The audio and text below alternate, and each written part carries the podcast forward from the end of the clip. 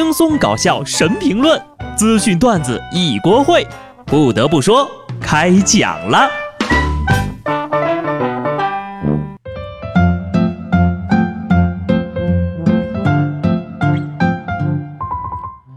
Hello，听众朋友们，大家好，这里是有趣的。不得不说，我是机智的小布。有时候我就想哈，如果努力工作是为了让自己活得更舒服。那我为什么不直接在家躺着呢？尤其是这大热天的啊，今儿都夏至了，全单位上下呀是喜迎夏天的到来呀，烧烤模式正式开启。那么问题来了，今天你吃饺子了吗？提醒大家哈，住校的同学，未来两个月晚上要是热醒的时候，别忘了帮室友盖上被子，关爱朋友，传递爱心。从身边做起。听说呀，这两天很多地方的最高气温都飙到三十五度以上了。其实咱们国内这点温度根本就不算什么，外国人民在高温天气下，那才真的是水深火热火热火热的。前两天，英国女王伊丽莎白二世的九十一岁官方生日庆典举行。由于天气炎热，有四名卫兵晕倒在地。回想起来呀，似乎女王过生日的时候总会有卫兵晕倒呀。这个已经成了固定表演节目了吗？我知道你们在想什么，卫兵晕倒肯定不是天气热这么简单的原因。真正的原因其实是帽子的问题。英国皇家卫兵戴的那可都是熊皮帽呀，这帽子基本上就是个太阳能加热毯。黑色的吸热桶形的保温，完全可以预防西伯利亚的寒流了。夏天的还戴这个，那不是作的吗？更要命的是啊，他们居然还穿着诡异的红衣裳，太可怕了！你说这么热的天啊，裹得跟个龙虾一样，能不晕吗？当然了，这也是有好几百年的传统的。据说当年的英国兵中了枪都找不到伤口在哪儿，毕竟这衣服。太红了，有听友可能就要问了呀，这么热的天还戴个熊皮帽子，就不能换个凉快点的？这个呢，还得从拿破仑战争时期开始说起。据说呀，最初的熊皮帽是法国禁卫军所拥有的，而英国士兵在1815年为了庆祝滑铁卢战役击败了法国才开始戴。它不只是一顶普通的帽子，而是一种荣誉的传承啊！其实卫兵们呢，自个儿也不想换，毕竟是前辈们从法国兵头顶上抢来的帽子，他们呢只能默默的祈祷下一任女王出生在冬天了。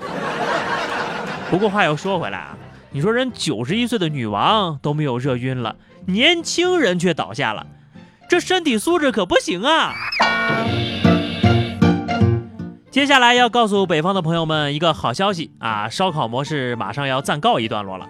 因为中央气象台说了，二十一号到二十四号，华北地区将迎来最强降雨，气温也将呈现断崖式下跌。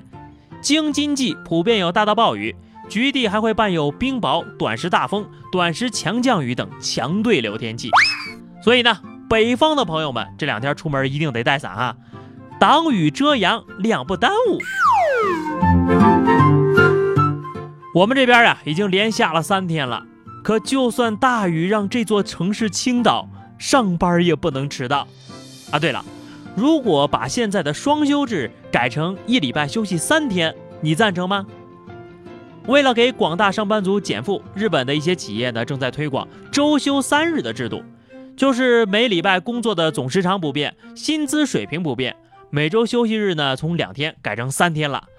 但是呢，调查显示，超过四成的日本人民反对这项制度，理由是各种各样，还有点奇葩。有说工作的人休息了也不知道该干嘛，怎么会不知道该干嘛呢？是觉不好睡，还是手机不好玩呀？不过呢，身为一个剁手党，我也不太赞成。不上班就会去买东西，加班其实就是公司变相给我们省钱呐。再画个重点。工作的总时长不变，那其余工作四天，岂不是每天都要加班的节奏啊？最后再看看你的个人存款，你就不会说想着要休息了。上班的压力大，读书的孩子们要考试了，压力也不小。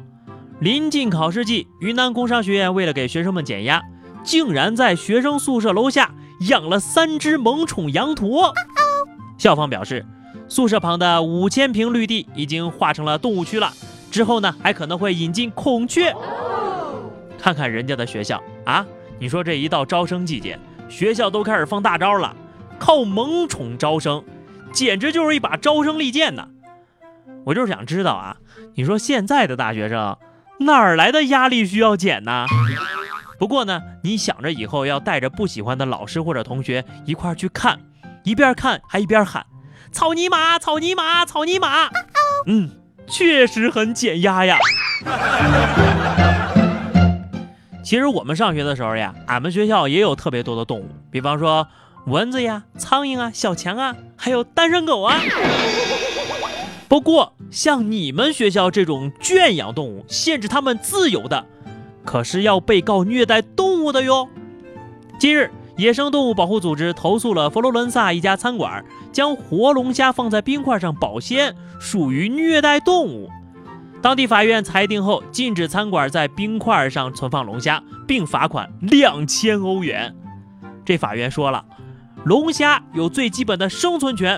在冰块上冷冻是一种折磨，餐厅有义务减少烹饪前对动物的虐待。龙虾听了想流泪，说那么多，能不能先把老子放了？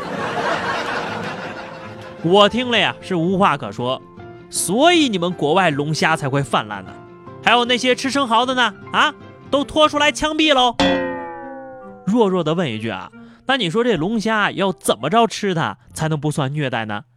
买回来放被窝里，给龙虾开个空调，好吃好喝伺候着，还是让龙虾自个儿把自个儿做成一道菜呀？放锅里怕龙虾热，放冰上怕龙虾冷。饭店老板呢，也就只能给每只龙虾十欧元，让他们自己哪儿凉快哪儿待着去吧。下面是话题时间啊！上期我们聊的是跟父母说过的奇葩的谎言哈。美美的萌萌哒说：“我跟父母说过最奇葩的谎就是，我一着急就说大姨妈来了。下次你可以跟他们试着讲讲，大姨妈没来。”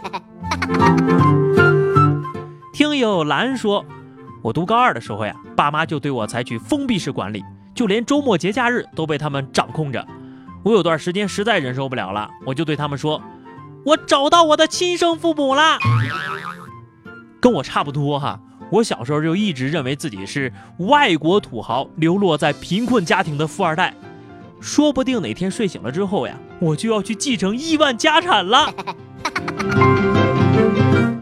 好的，本期话题啊，这个如果赐予你一种超能力，你会选择什么呢？记得留言啊！如果说你喜欢小布的声音，可以关注微信公众号 DJ 小布，或者加入 QQ 群二零六五三二七九二零六五三二七九。下期不得不说，我们不见不散吧，拜拜。